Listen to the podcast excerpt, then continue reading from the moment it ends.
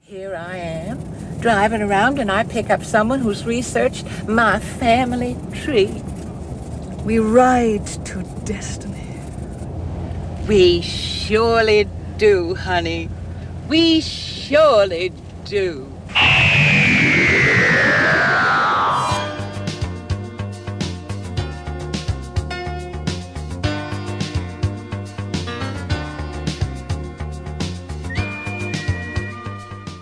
And coming up in this episode, we're talking about cunning stunts in Doctor Who. Naughty. All that and more in this exciting episode of Doctor Who. And the complete menagerie. Almost.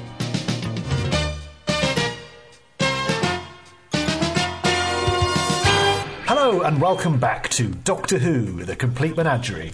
Almost. I am Sam. I'm Greg. And I'm Charlie. It's been a while since we've all been back in the cab together. Quite a lot's been going on. What have we all been up to? All sorts of shit. Heck of a lot. Been chock a blocker, really. Chock a blocker. What have you been up to, Greg?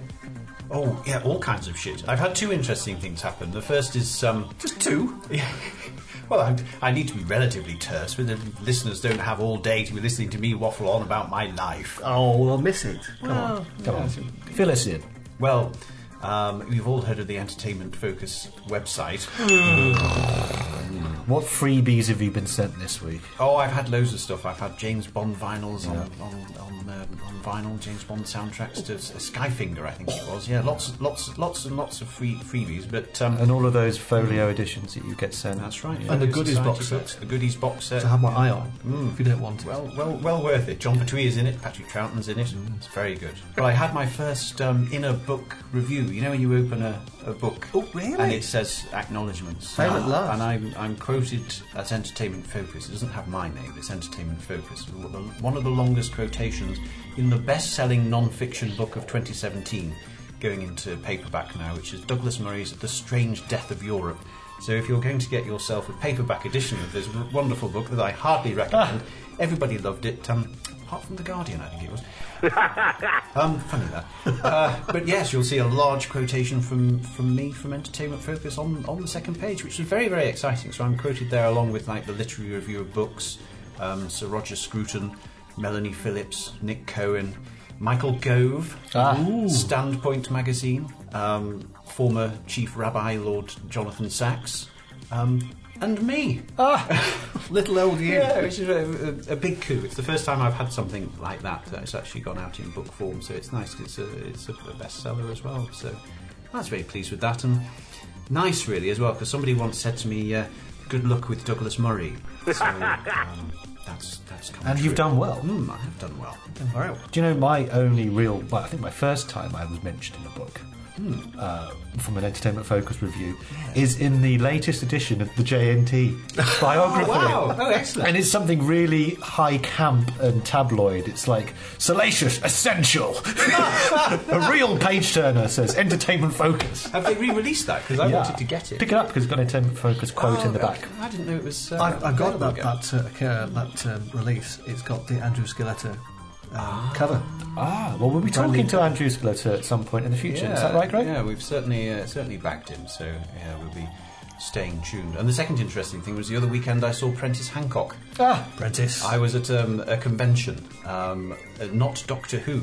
It was for the professionals CI5. Do you remember that? Bodie and Doyle. Yes, I do. Martin Shaw, Jackie Collins. They were running around with Gordon Jackson. uh, yes, so I, I went along with. Um, I was the plus one for uh, uh, Robert Gillespie, the actor I'm, uh, I, I know, and so I'd. Um, uh, God bless him. Got him the gig for him. And he went along and he was very excited as he wandered over. And he was signing autographs behind the, the desk as they do. And people bring up you know, copies of his book or photographs to sign and so on. So I, wait, I waited until it quietened down a bit and went over and said hello. Oh, hi Robert, how's things? And he went, You'll never guess who's here. Who's here? He said, Brian Murphy. ah, from Georgia Mildred. fame. Yes, Brian, Brian Murphy from Georgia Mildred, and um, and he and Robert go way way back. And I said, oh, that's really exciting. He was, uh, and I said, when was the last time you saw him? And he s- was sort of thinking about this, and he said, do you know, I think it might have been the last Georgia Mildred episode we did together, which would have been 1978. Which was the mating game when uh, Robert Um, Gillespie's in it as the vet and he delivers Truffle's uh, puppies. 40 years ago. But there was there was quite a reunion. It was lovely to see because they they knew each other since 1955 when they were in their e, early 20s and they were in Joan Littlewood's theatre company together, the uh, um, theatre workshop in Mm-hmm. Brilliant. Stratford East. So yeah, Two they were old pros having a back good old together. catch up. It was lovely to see. You work a lot with with Gillespie, don't you? And there's a there's a Twitter feed that you can now follow. Is that right? See what Yes, he's up yes, to? it's uh, at R Gillespie actor. Check him out. I I, I follow and Yeah. subscribe. He's, Uh, he's doing loads of stuff. Yeah, he's, He's very quite, quite active, busy isn't at the he? moment. Yeah, Uh, I've been able to sort of push a through few things his way, having a social media presence. It's amazing what he can do. ah, fantastic. And Charlie, what have you been up to? All sorts of stuff. I was on holiday in Dumfries and Galloway with Ah. my family, uh, visiting the Wicker Man uh, locations, Oh, which yes. was great fun. Before we went, I went up there. I was taking uh, shots from the uh, screenshots and then match- marrying those up with actual uh, locations. With great success. posing in the same uh, sort of pose that the actors in. It was, that was great fun. That went down very well on Facebook. Hmm. Um, so that was well worth the trip. Everything up there hasn't changed at all in sort of 45 it looked years. identical. It was Yeah. remarkable. Amazing how, how things haven't changed, apart from the Wicker Man, of course, which isn't there. But the stamps are still there. You can put your hand down a hole, pick some bits of the Wicker Man's feet. Really? Did you get a Did you get a piece of wicket? A little bit of rotten wood is on my shelf. Ah. yes, yeah. I, it, it's almost like uh, when people used to sell splinters as uh, parts of the original cross of Jesus, isn't it? It's You know, very that similar, Sort of thing. yeah. Which was fantastic. And then um, uh, week before that, I think I was performing with my, my band, Red Light Revival. We Mm. were supporting Electric Six at the Brudenell in Leeds.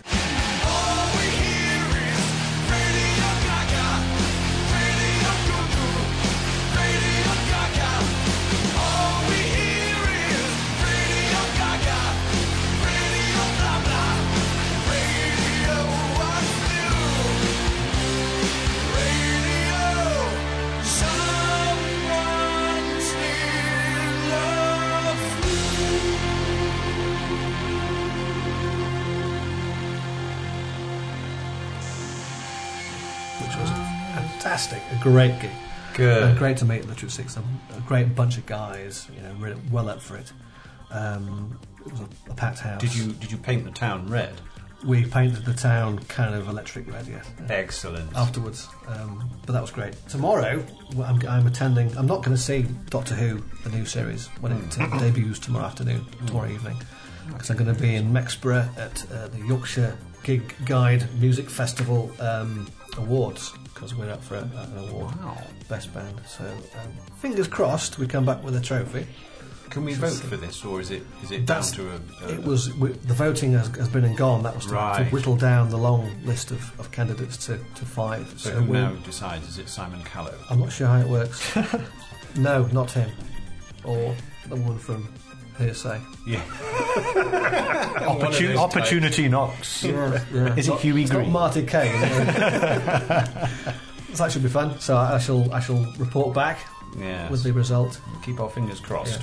Good How- luck, Charlie. How about yourself? Uh, been very busy. I'm, I'm now writing for an additional magazine and outside of Entertainment Focus called Northley's Life. Oh. I am the Are they resident. online? uh, they're online and they're also printed, so there's a circulation a- across across Yorkshire. And I am now the resident film reviewer. So every Wow. month I, Right. I I review a new film. And the last film I reviewed was called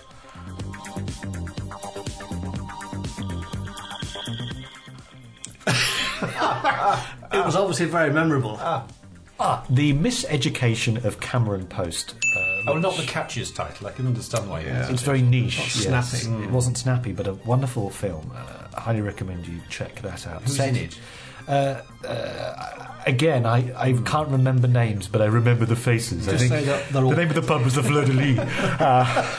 so, so no Bob De Niro or. Uh, I don't carry these reviews in my brain. I can't remember the people, but uh, I did like it. There's a young girl in it who I, who's reasonably famous. I, I'd not seen her in anything, but I'm told that she was quite a big name, and she gives a good performance. I was. What's more memorable is the themes of the of the film, which is about homosexuality uh, in the early 90s. yawn. but uh, God. it was. Change the bleeding record. It's a beautiful film, and uh, the next film I'll be reviewing is uh, First Man, which is uh, the uh, NASA Apollo missions. Sounds homosexual as well. Uh, right up your alley, Greg. Very good. I should be reviewing the, the Queen film when that comes out. the Queen film falls between two stools and two issues, unfortunately. So I'll be seeing that for fun, but I might write a review for the blog. I'm guessing that Entertainment Focus has got that film covered but by Jason, who's the resident film reviewer. He's, he's very effective, isn't he? Uh, but a good month. I, I turned 24 last week. Of course, that's birthday, right. Which is weird because I can't really do the maths on this because I, I found out yesterday it's the 30th anniversary of Remembrance of the Daleks. Now I saw that go out live, so they must have got that number wrong. 30 years. No. I, I was in the last year of primary school, but I still remember it so well. I remember the great excitement of going, it going out, and I the, the cliffhanger to episode one. Oh, I can see it now in my mind's eye. It's You had to wait a whole week. I did to see the next one. It's so exciting, and we've we've we've wandered around the locations in Waterloo. I mean, several times. But I never tire of doing that. Going up to um, Theed Street, I think. Yeah, Theed Street. It's called. Just going around the locale. It's unbelievable. I can't believe it's three decades ago. It's wild, isn't it? And yet it still looks as fresh as a daisy when you watch it. I think I've still got my original off-air VHS recording of it. Yes, I have too. I have, yeah. Gosh. See, I remember um, watching it in my parents' front room, and they'd moved the TV from one corner, which had- it had been there for like since year dot, Hmm. into the opposite corner, and it just didn't seem right. But I remember just watching it, the TV, in the wrong place. That's what's memorable about that to me. Yeah, yeah. I remember that for that one year or that one season, the TV not being where it should have been. Hmm. It was the feng shui was all to cock. Went to Ah. Everyone was bollocks. talking about it in the playground, weren't they? They were. The following We're at day. my school. It was the one and only time people were admitting to watching Doctor Who. That's right. Whatever happened in that interval between the previous season and then, they got it right. Oh gosh, yeah, And it's back with a bang. It, oh, it, it, it's a shame they couldn't carry it through every other story. They seem to always. I think it just ran out of money. Well, Daleks that's- that's going right, 'cause up the stairs. It looked fantastic. But by by um, by week five, Happiness Patrol Yeah. came on, and, and no one was interested anymore. Um, But for four glorious weeks, it was Yes. the talk of every place playground. Well, across J- the J&T country. threw more money at it, didn't he? Gave it bi- a bigger budget Yes. than it would have. It was had an allowed to go overspend. Mm. over, wasn't it? Yeah, Yeah. an overspend and a very good script. You know, we talk now about New Doctor Who being this kind of big liberal uh, vehicle for, for interesting pu- political analysis and things like this. But you look at Remembrance of the Daleks; it's so light of touch, Yeah. but clear for kids to understand about the racial issues which are going on with it and everything else. And, Analysis of Nazis, Yes. which you would never see now, where you've got actually a very sympathetic character with Mike, who turns out to be completely abhorrent. But you can't marry the two together, and even Ace has issues with that. And this is all in a kid yeah, show. Yeah, yeah. Which Very later light of rounds touch. on him, calling him a scumbag and that. He's like, well, you- you've got to look after your own, keep the outsiders out, and he's rationalising it. And Yeah. Nowadays, you just hammered over the head with it, haven't you? I mean, that's why I don't watch Doctor Who now. It's, it's, it's fine for metropolitan elites. And, you know, if you swallow the whole Marxist agenda, you'll, you'll lap it up, but it's not for my taste.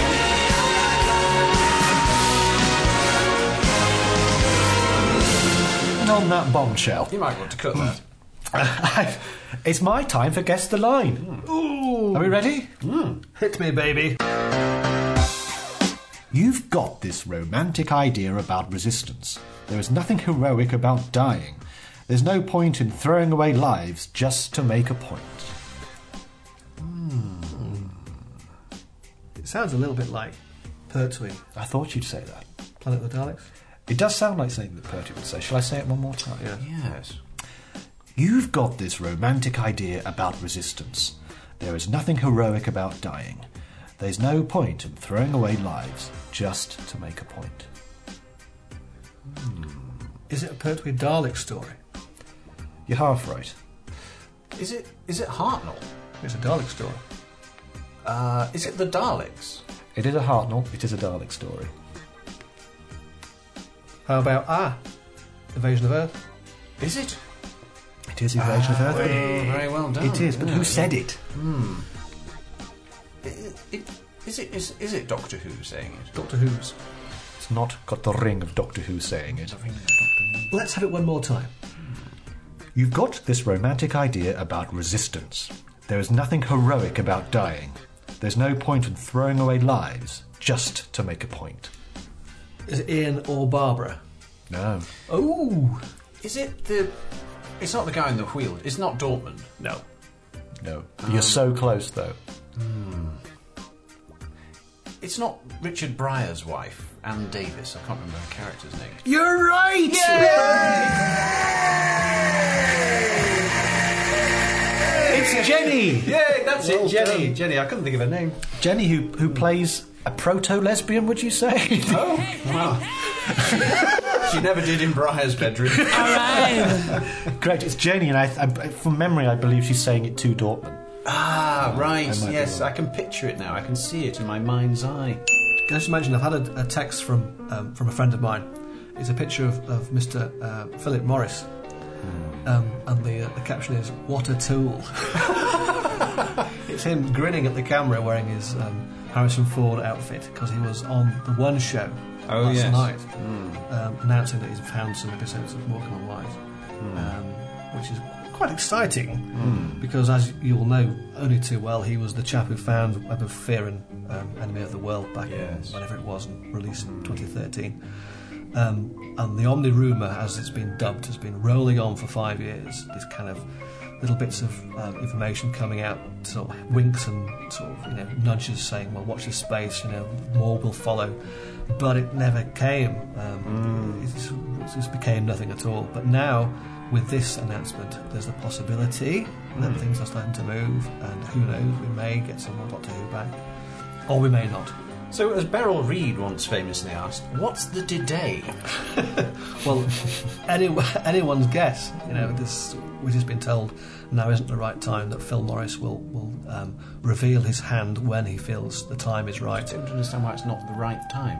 Well, we, we don't know if he's got more or not. The suggestion is he has, and Well, it's, he would it's stuck in his lockup in in Mag Hull. Um, And that one day, when he's finished his search, the idea is he's got this global search to finish. That when he's done, he's, he's checked every single nook and cranny, Hmm. uh, dug up every landfill, you know, on every beach in every um, third world country.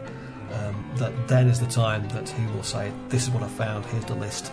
The search is now over, there's nothing else out there now, and what I have found, which is commercially viable, will be released. Um, so that's the, the reason that we're given for the today. Well, it's a bit like going around the supermarket with your spouse, isn't it? With, with an overflowing trolley. Did you manage? Did you remember to pick up the breadcrumbs? Hang on a minute, darling. I need to get the mozzarella cheese first, and then I need to find the apples and the parsnips, and then I need to find the fairy washing up liquid, and, and, and then I'll be able to tell you whether or not I've, I've got the bloody breadcrumbs. Well, it's very much like Bob Dylan and Never Ending Tour, that you know it has no end. That when he decides to retire is when it finishes, and then hopefully we'll get the result. But Or if he until dies. that time, the search will go on forever, you know, in theory. Is there not an element of a ni- manipulation of the fans here? Is he not dangling a carrot for his own interests and celebrity? That may well be the case, but Mm. uh, I said to you before, the guy who returned Webb to us can't, you know, has to have some attention. You know, he seems to enjoy that attention. Yes. Um, whether or not um, that's the reason why he's still um, stringing us along, which appears to be what he's doing. Which is what Ian Levine levels What at. Ian Levine says, thinks he's um, being he's manipulating fans. he, he might well be, but you can't deny the fact that if he has more, if he tomorrow morning said I've got Power of the Daleks and a wh- a whole load more, would you not say, wonderful, thank you, Phil, you know, take my money? Because I certainly would. Yes. The I, que- the I'm more than question is- happy for other fans to fawn and uh, crawl all over him. And meanwhile, I'll wait for the DVD to come out, and I will graciously and buy it without making any comment on social media towards him. It's his choice, but I'm certainly not going to be. Uh, coerced into supporting everything he says on TV and, and liking all of his posts No, because well, there could be nothing at the end of this. I don't. I don't do that myself. I follow with interest, uh, you know, whenever we're getting these tidbits of information as they're, they're filtering through. Um, but I'm not kissing his feet. You get to a certain age and you realise that, um, you know, when you're young, you think you can change the world, and then you get a little bit older and you think, no, you can't. So it's one of those things. It's totally out of my hands. Um, so I will wait until there's an announcement, and other than that, I'm not fishing around in any kind of you know hints or tips. I will just wait until there's a definitive announcement. Well, he does say there's more to come, so that's now official. So we shall see, you know, um, what uh, what follows. It may well be by the time you, you hear this, listeners, there may be more mu- news out there. We may we may know better Ma- what the outcome is. Maybe the, the whole of the wheel in space will have been found. For which I owe you boys an apology. Edward de Souza was not in the wheel in space. There you go. I insisted he was. I thought he was as well. Hmm. Somehow. I think it's that lad who looks very like him. he does, doesn't he? And he's been another Doctor Who's. I'm sure Edward D'Souza, isn't he? He was in um, Sea Mission to the Devils. Unknown. Yes, that's right. Yeah. He played Mark Corey. He was also in the spy on that mate. Yes, he was, and one foot in the Algarve. Ah, well, we can, we'll be touching on that in another episode. And also, he was also the, the man in black later. He replaced Valentine Dial, the Ah, man in black, on the radio. So he Really? became. He re, was the sort of the, the, the, the, the later incarnation of the man in black. Which leads us beautifully, thank you, Charlie. You're welcome. Into the theme of today's episode, which is. Valentine Dahl. It's big names in Doctor Who. oh, that's right. I Guest remember what we're talking cast. about. Guest cast stars in Doctor Who. Here we go into the time lash.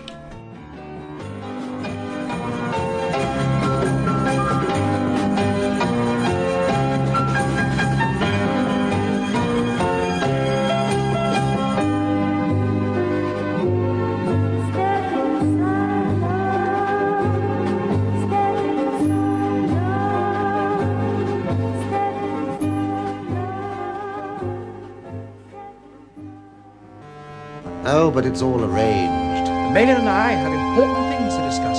Yes, Doctor. Prepare the time lash. And who is the voice of the time lash? It's none other than Darrow. Take away a wimpy takeaway. You'll get a great lineup of burgers, chips, and shakes in no time at all. It's some of the best value for money this side of the Hercules cluster. Well, they certainly made a meal out of that one. Make a meal of it at Wimpy.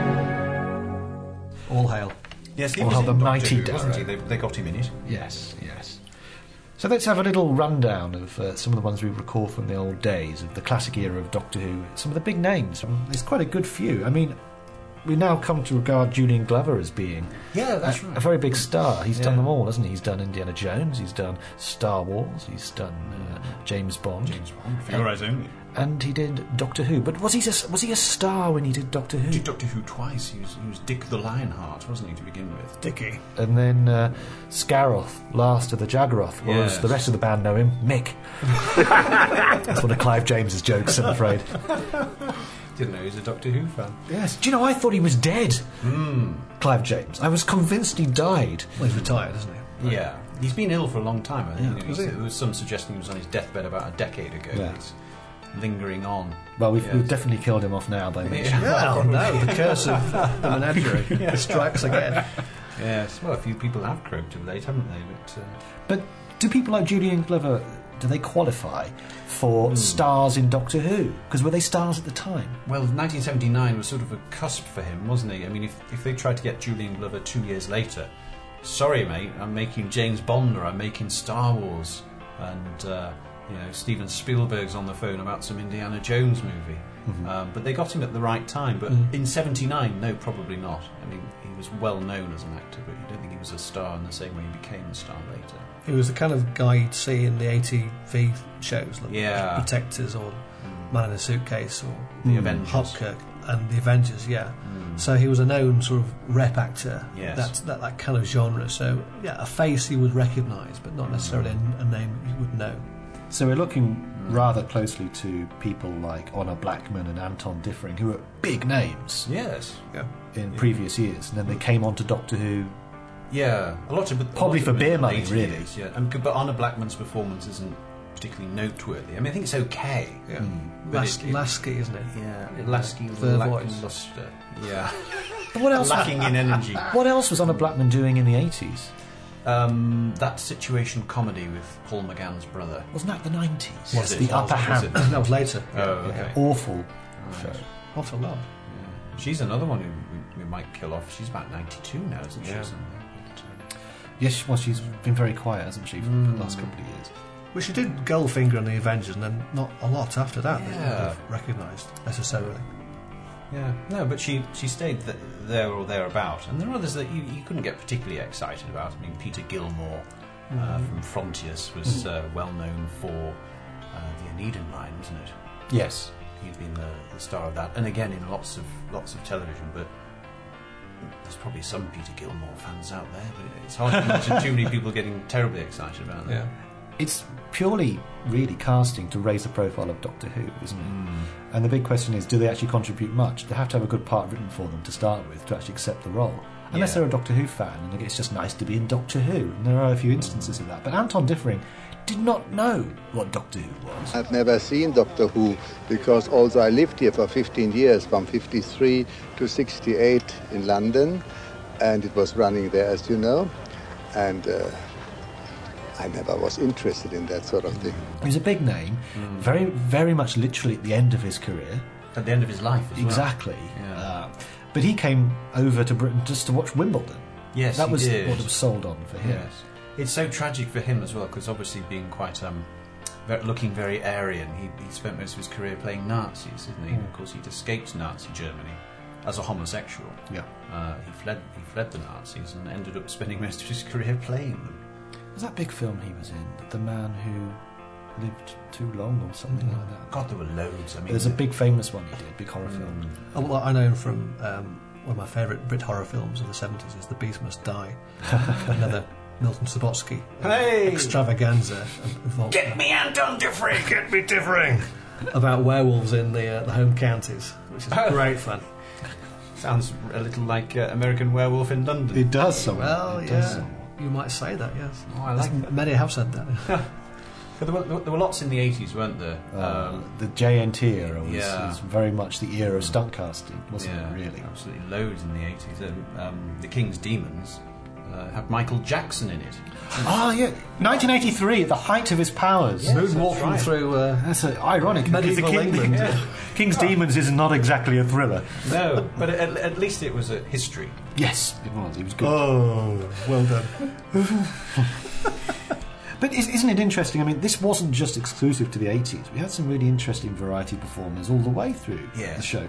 Um, in the 70s, we had, in the same show, Suzanne Danielle, who was uh, quite famously in Carry On Emmanuel. yeah, the year before. And to really, Matty.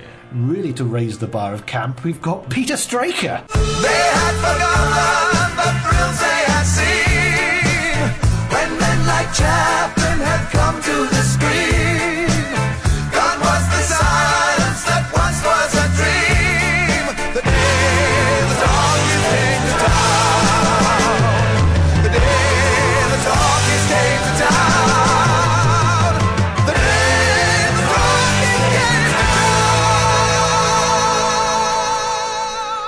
And they look like Boney M. Who has uh, the, the Mavellans. Uh, that's what M stands for, Mavellan.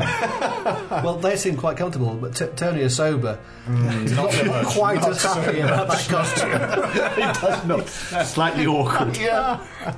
But Peter Straker just carries it off because he is a beautiful man. They could have been, they, could, they could have walked off the set of Top of the Pops, couldn't they? Oh, I mean, quite literally. yeah. And of course, Peter Straker, excellent singer. Yeah. And Jack Brel. Jacques Brel, yeah, he did a, a very uh, a lovely collection of Jacques Brel numbers. Uh, I actually interviewed Peter Straker for Entertainment Focus. Oh, yes. Google that. Get that up. He talks about all sorts of things. Um, To have the, his LP. I do, I do have his LP. This one's on me. It's called. He's wearing leopard skins, and who is it produced by? None other than Freddie Mercury. Hey! Freddie Mercury. Yeah, not, we never mentioned him enough on this podcast. did we? Although his mate died today, didn't she? Yes, Montserrat Cabaret. Dear me. It's not over till the fat lady sings. Well, she's sung now. Dropping like flies. oh, Barcelona's a fantastic album, though, isn't it? Oh, yeah. It's just a must-have album in your record. What was that? It was 1987, was it? Yeah, Correct. I think probably some of the best work that Freddie ever did. Yeah. And and he could, he could give full rein to the operatic side. Yeah. So he was always interested in opera, wasn't he? He brought that into it. Theatrical. Theatricality. Yeah, I mean, a lot of the- a lot of the early Queen numbers are music hall, aren't Yeah. they? Music hall influenced. Yeah. You're listening to the Freddie Mercury podcast. Here is your host. Oh. Who would Freddie Mercury have played as a guest star in Doctor Who? Wow, it would have to be a big performance. Mm. Yeah. Group Captain Gilmore. Oh, chunky. Chunky. I'd have paid for it. Nice time.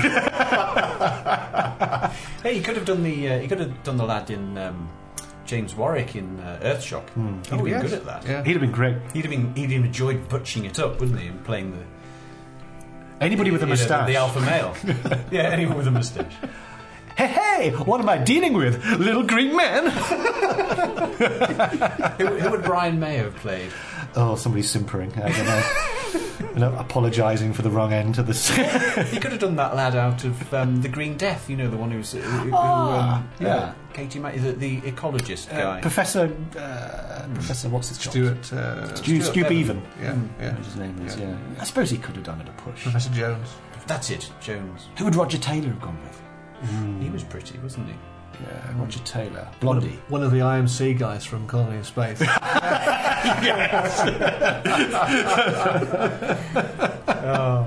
And Little John. Little We've- John. We've got, we've got to think of something for Little John. Oh, John Deacon, what would he have done? Little scrawny sparrow of a man, isn't he? Boy's legs. Thin legs. Yeah. Schoolboy's legs. and a Betty Boop t shirt. he does it like a like a fan that's just wandered on stage, doesn't he? Oh, bless him. And then he plays an outstanding bass line. You think, crikey. His little pinched face. And his massive um, white fro. Yeah. From the mid 80s. It must be awful to be uh, John Deacon and have the dignity of retiring and just raking in the money. Yeah. you should really be on Instagram taking pictures of badges Yeah. and telling kids to vote for Jeremy Corbyn. Poor John. It's a hard life. Anyway. Oh, very good. Hope he's happy. I don't know what he's doing, but I hope he's happy. Let's get back to our list. Who was the first? George Caloris from um, Kings first? and Mariners. Do you reckon? Yeah, he was in um, with Orson Welles. Citizen Kane. Citizen Kane. That's right. That's quite high profile stuff. Yeah. Although, would people watching Keys of Mariners have thought, "Oh, it's that boy from Citizen Kane"? No question. Or they- they've known that's George Caloris. They've Right. known him as a, as a, I mean, he was a big actor. a big ticket actor. But he was in it for like five minutes. Yeah, is it episode one and episode six he's in? Yeah. He's not on it, not in it for too long, is he? But that's isn't that the definition of a guest? Yeah. You sort of come in, you do your bit, and you go home again. It's Here's, attention grabbing. here's your isn't check. BBC bar is over there. and That's you're done. it? He's good in it. Oh yes. He's good in it. So who who came along who maybe have something more substantial in the Hartnell era? Or... The first big name in the Hartnell era, Charlie. Well, I've mentioned uh, Peter Butterworth Yes. as the uh, the monk. I mean, he was, I think, um, very much known for other stuff, and he was uh, celebrity kind of s- casting. Was he known for comedy by then? known from the, the Carry On films, yeah, Carry On, yeah, yeah. Hmm. which were by that time up and running. I'm not sure which his first one was. He wasn't in Sergeant, uh, which was the very first one. Bill I don't think Hartnell. Hmm. he was in Teacher or Cabby. Um, we'll have to come back to that. I think we'll, we'll have to just uh, IMDb him and find out which his first one was. But I think by that time he was a known. He was known for that. Um, But people series of tuning films. into the, the Dalek master plan, they would have known. yes, definitely. Beginning, oh, it's him. Yeah. Oh, it's Peter Butterworth. Yeah, Mark and he's Eden. great. He's great. Mark Eden was a reasonably well-known young actor Handsome. at the time. I missed him. Handsome leading man. He's in uh, Marco Polo. He was Marco Yeah. Polo, wasn't he? and he got the was. front page of the Radio Times. I believe that's the first Radio Times cover for Doctor Who. Was it really? Is that correct. That's right. He's on the correct. cover of the Target novelisation as well. And I am I right in saying that quite rightly the supporting cast, the regular cast, uh, William Russell was not best pleased. Oh, He'd really? Been, he'd been upstaged Is by that right? Mark Eden.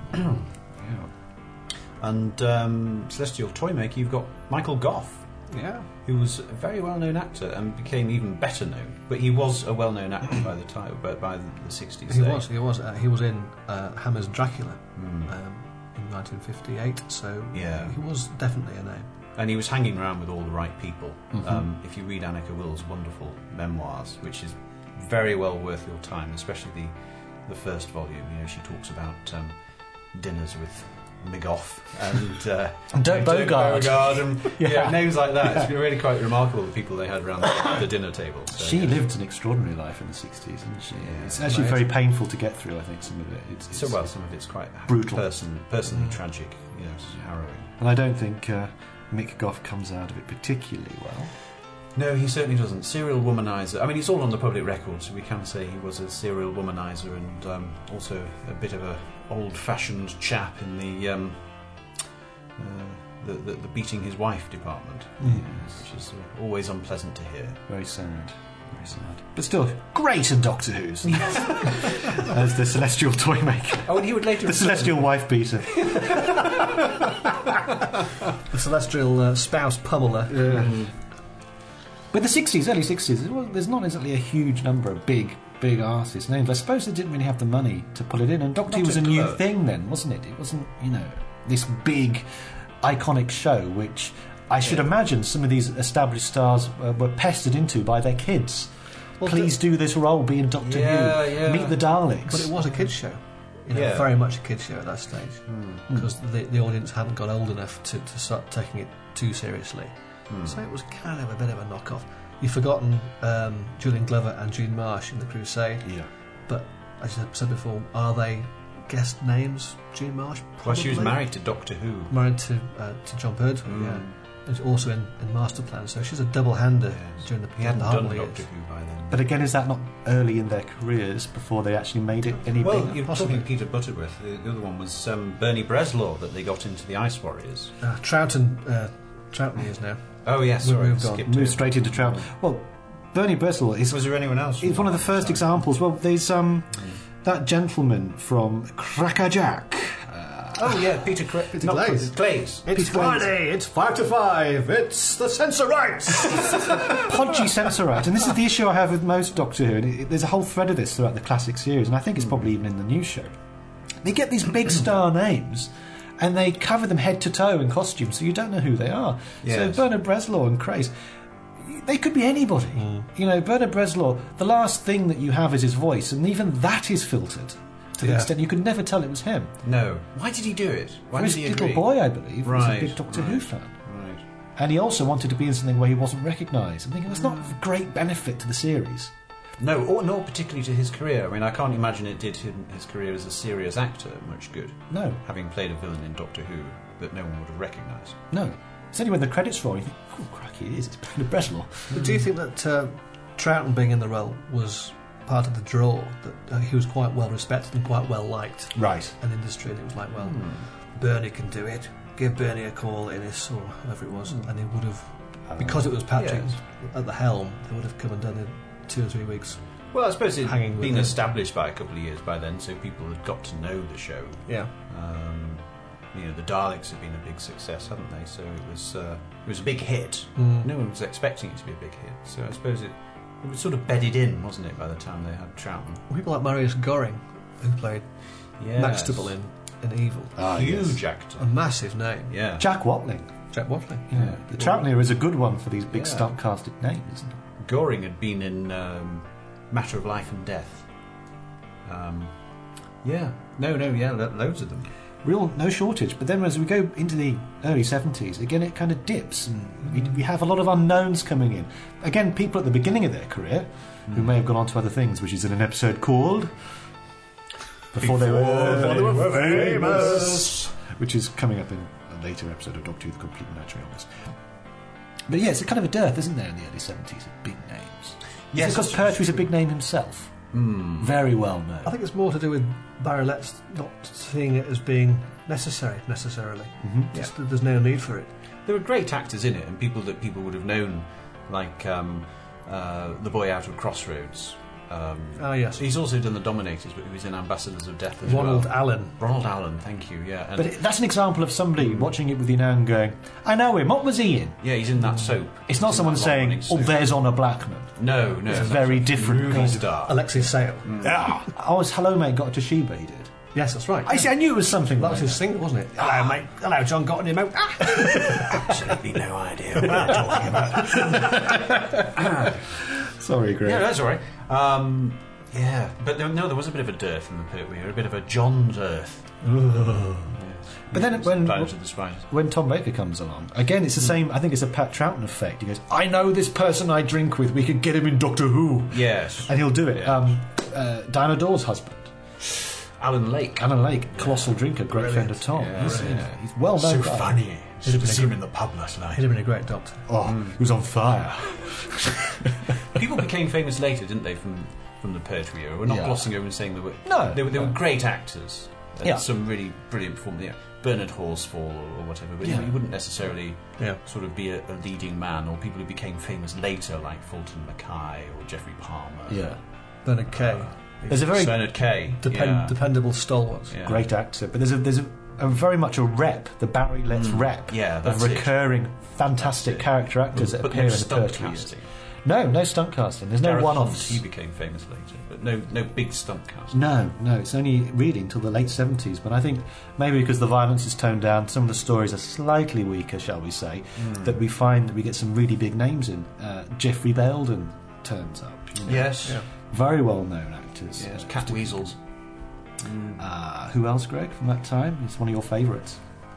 In a Um, very understated performance. oh well, Graham Craft. I mean, we need to draw attention to Greg's t shirt, uh, which was from your birthday, yeah? Yes, my 40th. Um, uh, Tom Bailey, if uh, some of our regular listeners will remember that name.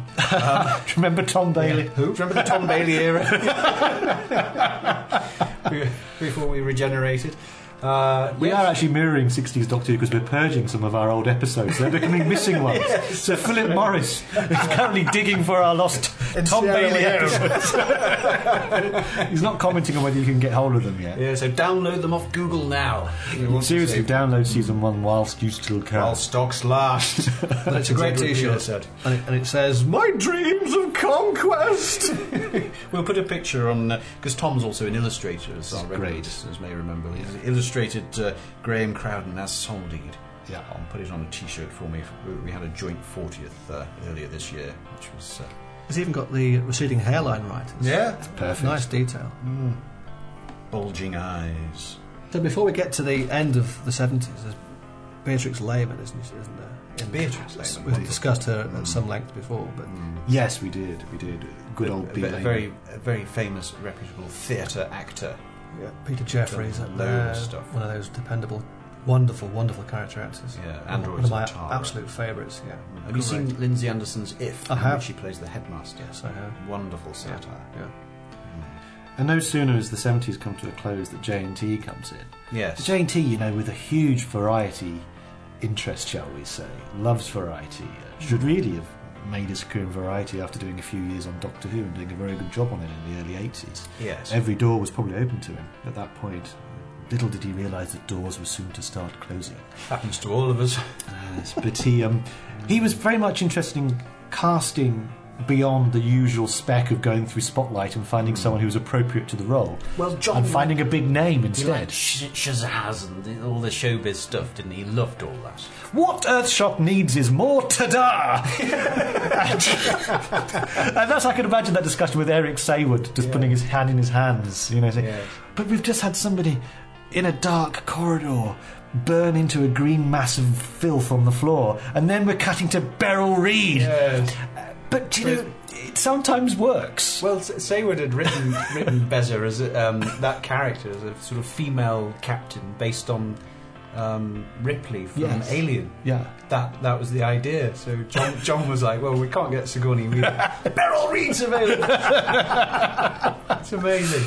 But we've um, And there's no shortage of, of JNT stunt casting. yeah no uh, no occasions God, no. of Doctor Who. And Beryl Reed being a prime example. Can, we, She's can we absolute- boil this down? Do you think to, to a top ten? I think we need to. We yeah. can't possibly go through every Doctor Who story like some other podcast would and laboriously go through every person that's been cast in Doctor Who. That would be very dull. But what we can do, listeners, is give you a top 10 of JNT's cunning stunts! Let's rock. and in at 10, it's Brian Blessed. Cletus, I'm bored. No chance. Number nine, it's Peter Wingard. And in at number eight, it's Ingrid Pitt. An early riser at number 7, it's Colossal Redhead Rulalenska. Live from Norwich, number six, Nicholas Parsons. It's busty number five, Joan Sims. And at number 4, how happy he is, it's Doddy. In at number three, the legend it is, Beryl Reed. And at number two, live from LA, we have Kate O'Mara. And at number one, it's the one and only Dolores Gray. Really? Who the fuck's Dolores Gray? Well, that's the problem, isn't it? You know, who the fuck is Dolores Gray? Did you know who Dolores Gray was when Had she no, was idea. Sylvan Nemesis? I still don't. We surely do. She, was she in musicals in the 50s? Yeah, she was important to people of a certain age, who, Age. Mm-hmm. of certain taste. It's a bit like had he cast someone like Tallulah Bankhurst or Bankhead, Ah, someone that only certain people would have heard of, but to them, Right. she's a big deal. right. So to John and Gary, it was a big deal Exactly. to get Dolores Gray. She- a gay icon. Hmm. us, yeah, yeah, but the rest of us, nah. tumbleweed. She famously left her jewels, didn't she, in a suitcase on uh, location for that. And they drove off, and no one, no one, no one had packed her rocks. Ah. Where are my rocks, honey? Somebody had to go back, and thankfully they were still there on the lay-by. Amazing. Wouldn't happen now. On eBay within five minutes. That's Britain in the 80s for you, Greg. Yes, Uh, things were better then, and the country was run properly. But if you disagreed with that top 10 of J&T's brilliant cunning stunts, we've got our own top 10, which you can also disagree with. And here we go.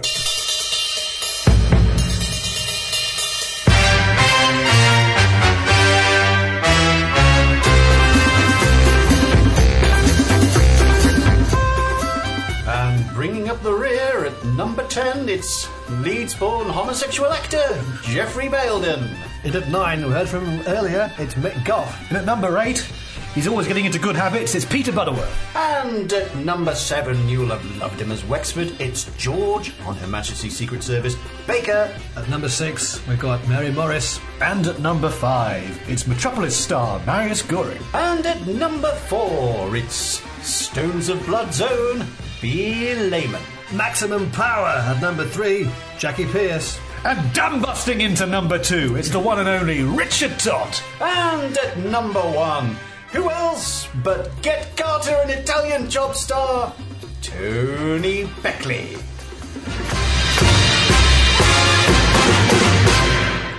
Those top three.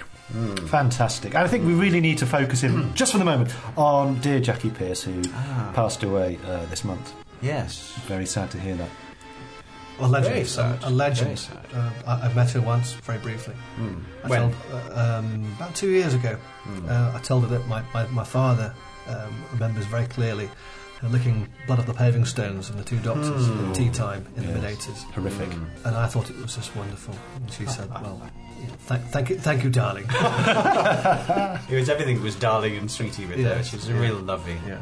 I but, watched. But, but, uh, sorry, as in terms of Blake Seven, you know, she was just definitive, the definitive villain. Um, And a lady. and abs- absolutely groundbreaking stuff. Glamorous lady. Wonderful, wonderful performance. Sexy lady. High camp, but actually played it completely seriously. Oh, combining the incredibly two. camp. Tho- Those, those hand gestures. I mean, Charlie, you've just given the maximum power line, but when she's got those her arms out like that, it's sh- it's pure Shirley Bassey. but lovely. Or burly chassis, as my granddad used to call it. I, I watched um, an interview with her that um, they've just released on um, o- on uh, from the Mythmakers. It's on DVD now. Some She was great on stuff the from the Blake Seven Mythmakers, yes. compilation. And I think she was sort of she was part Romany. Uh-huh. And when they caught up with her, she was like living in a very glitzy, glamorous camp, red velvet everywhere, but essentially like a caravan. And this was about 2001. Gosh. Um, and it's a very moving interview and very personal. And she talks with great candour about her uh, battles with mental illness and stuff. Mm. And, uh, I could see, you could see um, in her face that life had taken its toll. Um, so uh, yeah, so it was. A, I think in some ways she did remarkably well. She was very to get to the beautiful, age she did. wasn't she? So she, yeah, she was a, a troubled soul, but a wonderful, beautiful soul at the same time.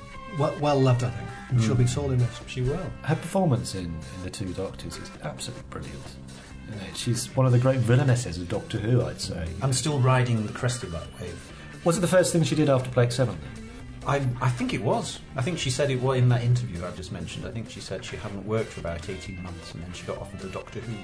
Right, okay. And it was filming out in Seville with uh, Patrick Troughton. Yes. And they brought him back to show Colin how it's done.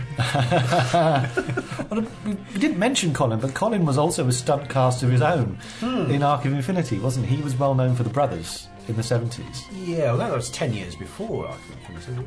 But I believe he was a big name. He'd in the also 70s. done um, War and Peace with Anthony Hopkins Ah, in yes. around about 1970. He'd also just done um, Lake Seven. He'd been done Yes, Blake of Seven course, yes. With Paul Darrow. Which brings us full circle because Paul Darrow Babe. was Babe the Butcher. Now, Darrow was quite frustrated with this guest star on his set, so when he became a, a guest star on Time Lash, he Hmm. gave it 125%. Uh, Up didn't the he? ante a bit. Yes, he took the time lash a little with that one, didn't he? But he's one of our favourites. Yeah, we for sure. Can't beat a bit of jazz. But at number two, we have an incredible, incredible actor. What a what a absolute score for Doctor Who, getting Richard Todd. Yes. And we have to make clear our top ten here is not necessarily because they're the hugest names at the time or whatever. It's a huge name who gives an outstanding performance. Yes.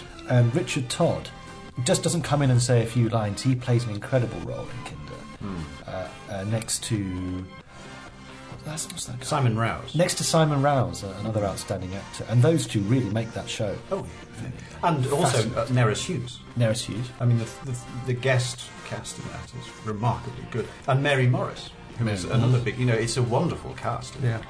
The interesting thing about Richard Todd, um, that was, he, was, he was never going to make it as a stage actor.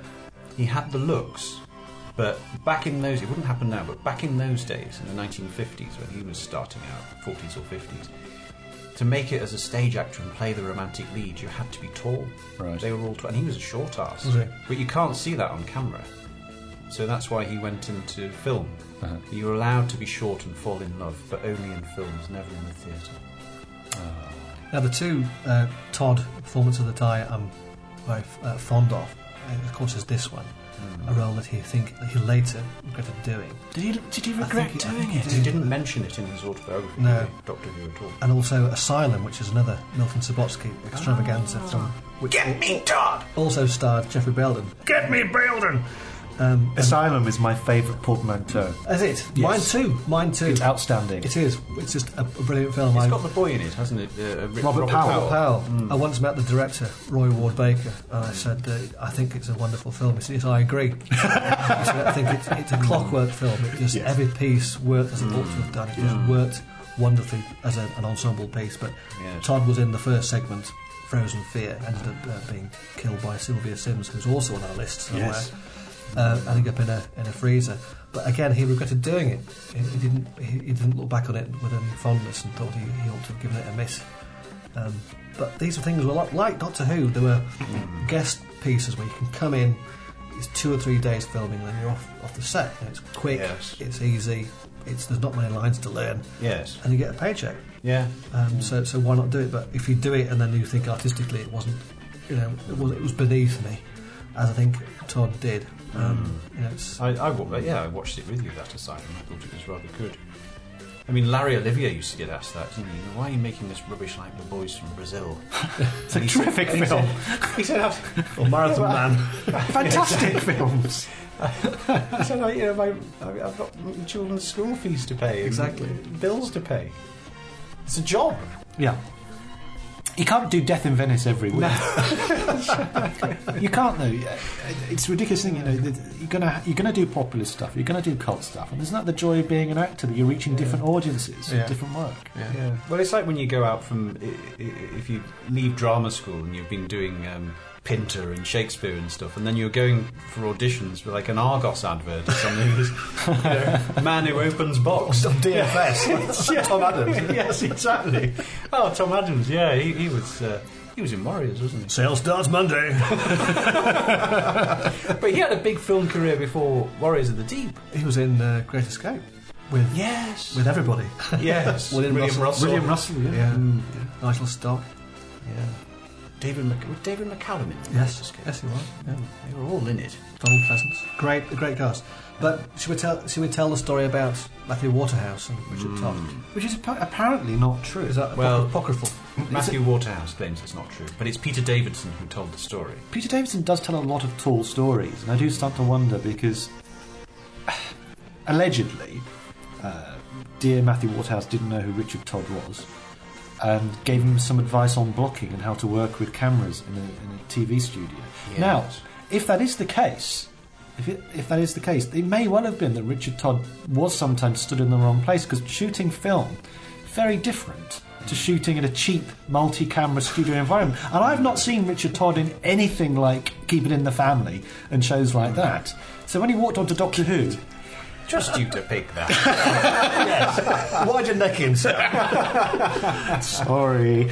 Um, it's quite likely that Richard Todd may well have been expecting to shoot single camera and wasn't realising he had to always be in a particular position, so he may have been a bit more free with his movements. And maybe Matthew Wardhouse was kindly saying, no, you, maybe you just have to look in that direction because they'll be shooting from multiple angles. at the Still same not his time." place.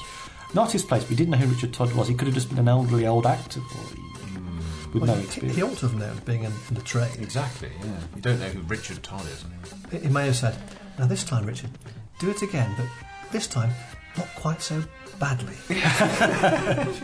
And can you can you wave your hands about a bit dramatically?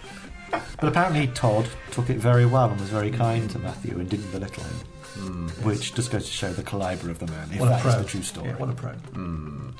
Uh, but there's no one else that corroborates that story apart from Peter Davison. Peter Davison tells it a lot. It may be it may be one of those stories that Peter Davison tells that he thinks is true, but he's exaggerated it over the Yes. over the years. The memory cheats. Yes, exactly that. We all, we're all guilty of that. We embellish stories and then we forget we've embellished them. This is why the memory does cheat and why people are very unreliable as witnesses and things like that in courts of law. Highly recommend, actually, Matthew Waterhouse's book, Blue Box Boy. Beautifully written, really insightful, and he comes across as such a really nice guy.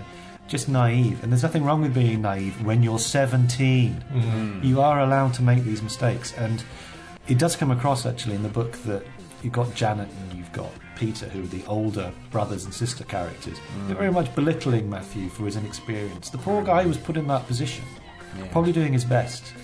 And you, it's very easy to bully a child that's doing the wrong thing and making mistakes all the time. What they should have done was try to nurture him slightly. Yeah. Did he feel a bit of relief when, when Tom left and Peter came in? Certainly, yeah. I think it was a bit too much. He looked up to Tom far too much and was trying to impress him, and there's nothing worse than a young upstart trying to impress you all the Mm. time. And Tom was on a downer and probably wouldn't have wanted that kind of. He, wou- he wouldn't have wanted to play the mentor, would he? That's not a natural Tom Baker position. To Well, be I think season 18 is very much Tom working his notice, isn't it? He- Yeah. He, wasn't given garden leave, and Yes. he, he was pissed off about that. Check out the book. Check out Matthew's book. We may we may bring that up in, uh, in a, a future episode and do a review of that. But in at number one, Greg. in. Yes, Tony Beckley, who um, was in Seeds of Doom, famously played um, Harrison Chase, the, bad, the principal baddie in it. Uh, very well known actor, huge actor.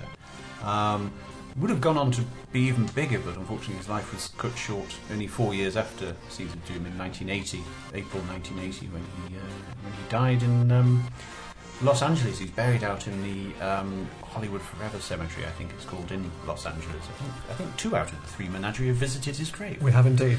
And, uh, found him at home, sat, sat with him for a while. Um, yes, he was um, he was in all kinds of things, and I think there was an interview with Tom Baker who mentioned uh, what a coup it was. What the, even at the time they felt it was quite a coup to get Mr. Beckley was, involved. was, was he a pigeon? And his last film, of course, was um, When a Stranger Calls, which is some consider you know a cult classic horror film. I think there are problems with it. I've seen it seen it a couple of times, but his performance is The remarkable. first half an hour to an hour is, is very good. Yeah. But then it becomes It doesn't wacky unravel. racist, doesn't it? Yeah, towards the end? it does unravel. But the final reveal, which I won't spoil in case people haven't seen it, I found that genuinely chilling. That's It's a great that, film. last, that last sequence, you know, It's a where, good film. where he appears unexpectedly, shall we say. Mm. Um, that, it made me sit bolt upright. But he's done all kinds. I mean, the Italian job with Michael Caine, and uh, Get Carter again with Michael Caine, uh, Gold with Roger Moore. Um, he had a remarkable list of credits, and he was in all kinds of um, TV of, of the era. You know, everything from um, Callan to the various other big ATV shows and stuff. So he was an extremely well-known actor in 1976. There's the fiend, um, isn't there? one of the Pink Yes, Panther that's films. right. Yes, re- uh, yeah, one of the final ones. Is it Revenge of the Pink Panther or something like that? He's got a moustache in that one. Yeah, and uh, Assault, which I've recently been sent to review. I never pay for it. Uh, yes, which he was also in. So yeah, yeah, Tony Beckley. Spoilt for choice. Mm. Spoilt for choice. He's wonderful though, isn't he? It's Harrison Chase. Oh, totally. Totally steals that show. Get Dunbar. Pity I could have had two pods. I think it's one of my favourite lines in the whole show. I, like, I, I prefer. You'll pay for this, animal fiends. I could play all day in my, Like green, Green Cathedral. All right. so, for listeners, we know we've missed out a few. Do you agree with our top 10? Do you agree with our top 10 of JNT's cunning stunts? Give us a message on Twitter, or even better, rate us on iTunes. Yes, you could do that. We'll send a link. And we're also, if you don't follow us yet on Twitter, please do. We're at DW Menagerie. That's at DW Menagerie. See you soon for more capers in the next episode of Doctor Who. The Complete Menagerie.